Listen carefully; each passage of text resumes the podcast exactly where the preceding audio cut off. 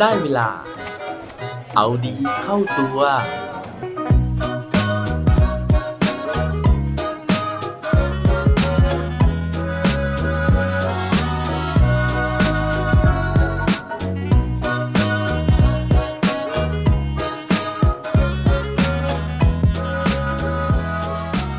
คุณว่าความรักทำให้เกิดอะไรขึ้นได้บ้างครับ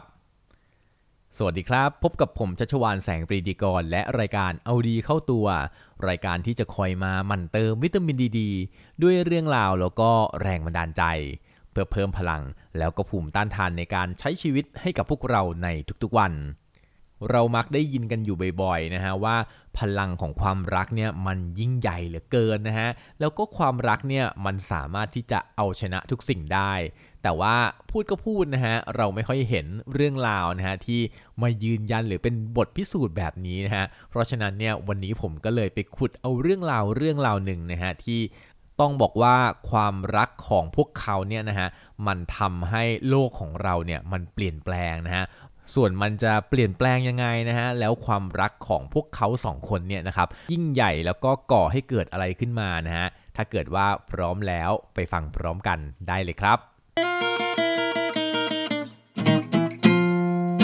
เรื่องราวในวันนี้นะฮะเป็นเรื่องที่ผมอ่านมาจากเว็บไซต์ที่มีชื่อว่า billionway.co นะครับ เป็นเรื่องราวของผู้ชายแล้วก็ผู้หญิงคู่หนึ่งนะฮะเรื่องราวที่ผมจะมาเล่าให้ฟังในวันนี้นะฮะเป็นเรื่องที่ได้อ่านเจอในเว็บไซต์ที่มีชื่อว่า billionway.co นะครับโดยในเว็บไซต์นี้นะฮะเขาได้เล่าถึงเรื่องราวของผู้ชายและก็ผู้หญิงคู่หนึ่งนะฮะที่มีชื่อว่าโซอิชิโร่แล้วก็ซาชิฮอนดะนามสกุลคุ้นๆไหมฮะใช่แล้วครับ นามสกุลนี้นะฮะเป็นนามสกุลที่สะกดนะฮะเหมือนกับชื่อของ บริษัทผลิตรถยนต์นะฮะแล้วก็ผลิตมอเตอร์ไซค์ชื่อดังอย่าง Honda นั่นเองนะครับเรื่องของเรื่องเนี่ยมันย้อนกลับไปในปี 1937 นะฮะตอนที่คุณโซอิชิโร่ฮอนดะซึ่งตอนนั้นเนี่ยเป็นวิศวกรหนุ่มอนาคตไกลนะฮะได้ตัดสินใจที่จะก่อตั้งบริษัทชิ้นส่วนยานยนต์ขึ้นมา เพื่อที่จะผลิตแหวนลูกสูบให้กับบริษัทโตโยต้าตอนนั้นเขามีความฝันนะฮะว่าอยากจะสร้างรถยนต์เนี่ยมาตั้งแต่เด็กๆแล้วนะฮะแต่ว่า เมื่อทำไม่ได้นะฮะเขาก็เลยตัดสินใจที่จะเริ่มต้นจากธุรกิจที่ใกล้เคียงก่อนก็คือผลิตชิ้นส่วนยานยนต์นั่นเอง แล้วตอนนั้นเนี่ยธุรกิจของเขาก็ดูจะไปได้สวยซะด้วยนะครับ แต่ว่าความฝันของเขาเนี่ยก็กลับมาสะดุดนะฮะเพราะว่ามันเกิดสงครามโลกครั้งที่ 2 ขึ้นนะฮะในปี 1944 นะครับ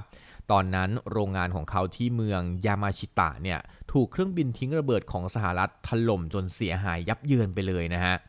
สำร้ายกว่านั้นนะฮะโรงงานอีกแห่งหนึ่งที่อิตาวะนะครับก็พังทลายจากเหตุแผ่นดินไหวในปีถัดมาอีก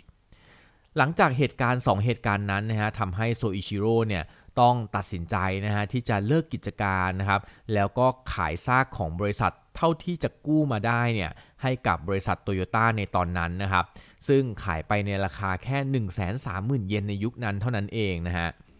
หลังจากนั้นนะครับท่ามกลางชีวิตที่ล้มเหลวหลังสงครามเนี่ย เขาก็เลยตัดสินใจที่จะพาครอบครัวย้ายกลับไปอยู่ที่เมืองฮามามัตสึซึ่งเป็นบ้านเกิดของภรรยาที่อยู่ค่อนข้างไกลจากโตเกียวเมืองหลวงเลยทีเดียวนะฮะตอนนั้นเองเนี่ยภรรยาของเขาก็คือซาชิฮอนดะนะครับก็เลยเป็นผู้ที่ต้องมีบทบาทในการที่จะพยุงครอบครัวให้มีความหวัง เพราะว่าตอนนั้นเนี่ยโซอิชิโร่เขาก็หมดกำลังใจนะฮะแล้วก็ทรัพย์สินของเขาเนี่ยก็ไม่มีเลยนะครับก็เลยต้องไปพึ่งพาภรรยาค่อนข้างจะมาก หลังจากที่ย้ายบ้านกลับไปอยู่ที่เมือง ฮามามัสึนะฮะก็ทั้งคู่เนี่ยตัดสินใจที่จะเริ่มสร้างชีวิตใหม่นะครับ โดยที่คุณโซอิชิโร่เนี่ยเขา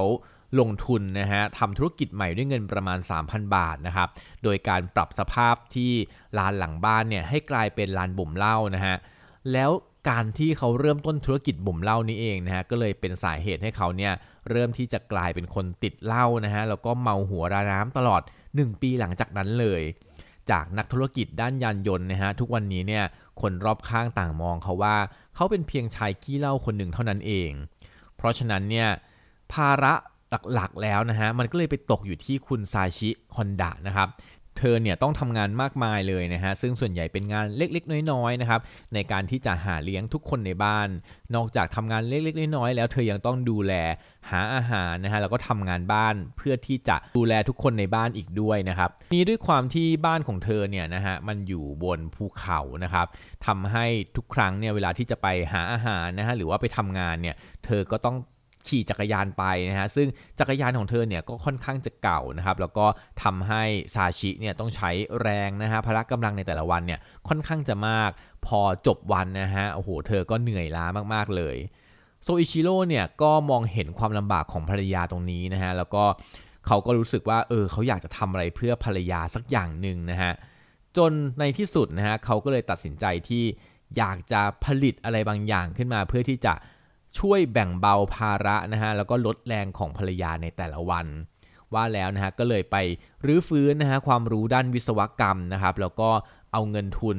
ที่พอจะเหลืออยู่นะฮะเอามารวบรวมทำอุปกรณ์นะครับ นั่นก็คือไปหาเศษเหล็กจากกองเศษเหล็กที่มันเหลือใช้นะฮะแล้วก็ไปได้เครื่องยนต์ 2 จังหวะขนาด 50 ซีซีมานะครับ แล้วก็อย่างอื่นอีกนิดๆหน่อยๆนะฮะจนในสุดท้ายเนี่ยเขาสามารถประกอบร่างนะฮะ กลายเป็นรถมอเตอร์ไซค์ฮอนด้าคันแรกนะครับที่ถือกำเนิดขึ้นมาบนโลกนี้ได้สำเร็จนะฮะก็คือเอาจักรยานเนี่ยนะครับมาดัดแปลงแล้วก็ติดเครื่อง 2 จังหวะเข้าไปนะฮะกลายเป็นมอเตอร์ไซค์นะฮะเพื่อที่จะลดภาระของภรรยาในการที่จะต้องออกแรงปั่นจักรยานนั่นเอง หลังจากนั้นเนี่ยเขาก็เลยเอา รถมอเตอร์ไซคันนี้นะฮะไปมอบเป็นของขวัญให้กับภรรยาของเขาแล้วก็ตั้งชื่อให้ด้วยนะฮะว่าบาตะบาตะไบนะครับตามเสียงของเครื่องยนต์ขณะที่มันวิ่งนะฮะเขาบอกว่าเสียงเครื่องยนต์เนี่ยมันดังว่าบาตะบาตะบาตะอย่างนี้นะครับซึ่งตอนนั้นนะฮะเชื่อว่าโซอิชิโร่เองเนี่ยเขาอาจจะยังไม่รู้ด้วยซ้ำว่าสิ่งที่เขาเพิ่งสร้างขึ้นมาเนี่ยมันจะกลายเป็นตำนานของโลกในปัจจุบันนะครับ แต่ว่าจากรถที่ทำให้ภรรยานะฮะมันกลายเป็นการจุดประกายความฝันใน ตัวอดีตวิศวกรคนนี้อีกครั้งนะครับ นั่นทำให้เขาเริ่มเลิกเล่านะฮะแล้วก็หันกลับมาเอาดีด้านเครื่องยนต์อีกครั้งหนึ่งนะครับ จนสุดท้ายรถมอเตอร์ไซค์คันนั้นนะฮะมันกลายเป็นโมเดล A-Type นะครับ รถมอเตอร์ไซค์ต้นแบบคันแรกของ Honda แล้วก็ทำให้สุดท้ายบริษัท Honda Motor เนี่ยถือกำเนิดขึ้นมาอีกครั้งในปี 1947 หลังจากนั้นไม่นานนะฮะก็ได้มีการผลิตรถ จักรยานยนต์รุ่นโมเดล D-Type นะครับหรือว่าที่หลาย ๆ คนคุ้นเคยกันในชื่อ Honda Dream นะฮะซึ่งกลายเป็นโมเดลแจ้งเกิดนะครับแล้วก็ทำชื่อเสียงแล้วก็ยอดขายให้กับ Honda อย่างถล่มทลาย หลังจากที่ประสบความสำเร็จในเรื่องของรถจักรยานยนต์นะฮะบริษัทเนี่ยก็ขยายไปทำธุรกิจรถยนต์ตามความฝันในวัยเด็กของโซอิชิโร่นะฮะแล้วในที่สุด Honda ก็กลายเป็นแบรนด์ติดตลาดโลก แล้วก็มีชื่อเสียงอย่างที่เรารู้จักกันในปัจจุบัน นั่นก็เป็นเรื่องราวนะฮะที่มาของรถยนต์ Honda นะฮะซึ่งเขาบอกว่ามันเกิดจากความรักนะฮะของโซอิชิโร่ที่ไม่อยากที่จะให้ภรรยาลำบากนะครับก็หวังว่าเรื่องราวในวันนี้นะฮะจะเป็นแรงบันดาลใจนะฮะจริง ๆ มันอาจจะไม่ใช่เรื่องราวที่ผมจะมาปลุกให้ทุกคนเนี่ยมารักกันนะฮะแต่ว่าแค่อยากจะให้ทุกคนเนี่ยได้มองนะฮะว่า จริง ๆ แล้วนวัตกรรมส่วนใหญ่ฮะมันเกิดจากการที่เราเนี่ยอยากที่จะแก้ปัญหานะครับ ซึ่งการที่เราใส่ใจใครสักคนหนึ่งนะฮะแล้วก็อยากที่จะช่วยแก้ปัญหาให้เขา มันก็เลยทำให้เราเนี่ยสามารถที่จะผลิตนะฮะหรือว่าหาทางเจ๋งๆแบบนี้ขึ้นมาได้นะครับ เพราะฉะนั้นครั้งหน้านะฮะถ้าเกิดว่าเราเจอปัญหานะฮะอย่าพึ่งย่อท้อนะครับแต่ว่าให้ลองใส่ใจเข้าไปนะฮะว่าเราจะสามารถที่จะแก้ปัญหานั้นได้ยังไง ไม่แน่นะฮะบางทีเราอาจจะมีผลิตภัณฑ์เจ๋งๆนะฮะหรือว่าเราสามารถที่จะสร้างเรื่องว้าวๆในชีวิตของเราได้แบบคุณโซอิชิโร่ฮอนดะก็เป็นได้ครับ